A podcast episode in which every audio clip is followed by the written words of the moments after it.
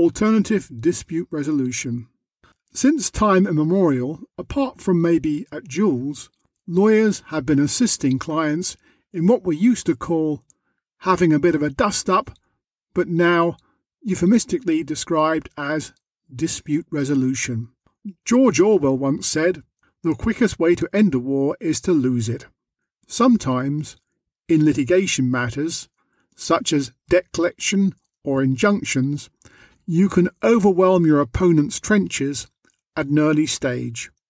However, often litigation is not over by Christmas. In the way that war ministries are now called defence ministries, sometime in the last few years, litigation departments became dispute resolution teams.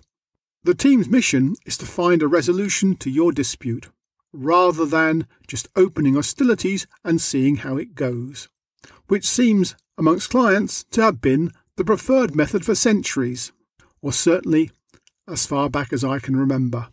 Apart from mediation and tribunals, which I shall deal with later, there are two other main alternatives to a court case. 1. Arbitration.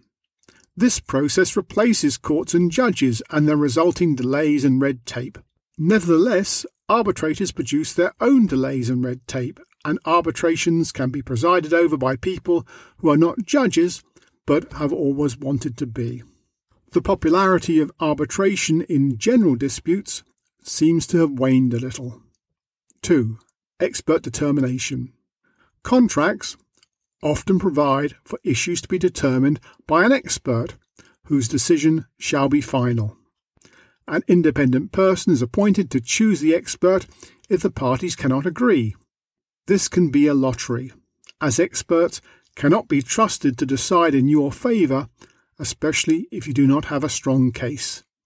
What about beating them to death? Always popular. For some, the risk of life imprisonment is adequately compensated by the promise of legal costs being covered by legal aid. I'm Paul Brennan, and that was an extract from my book, the Art of War, Peace and Palaver, The Contentious Guide to Legal Disputes.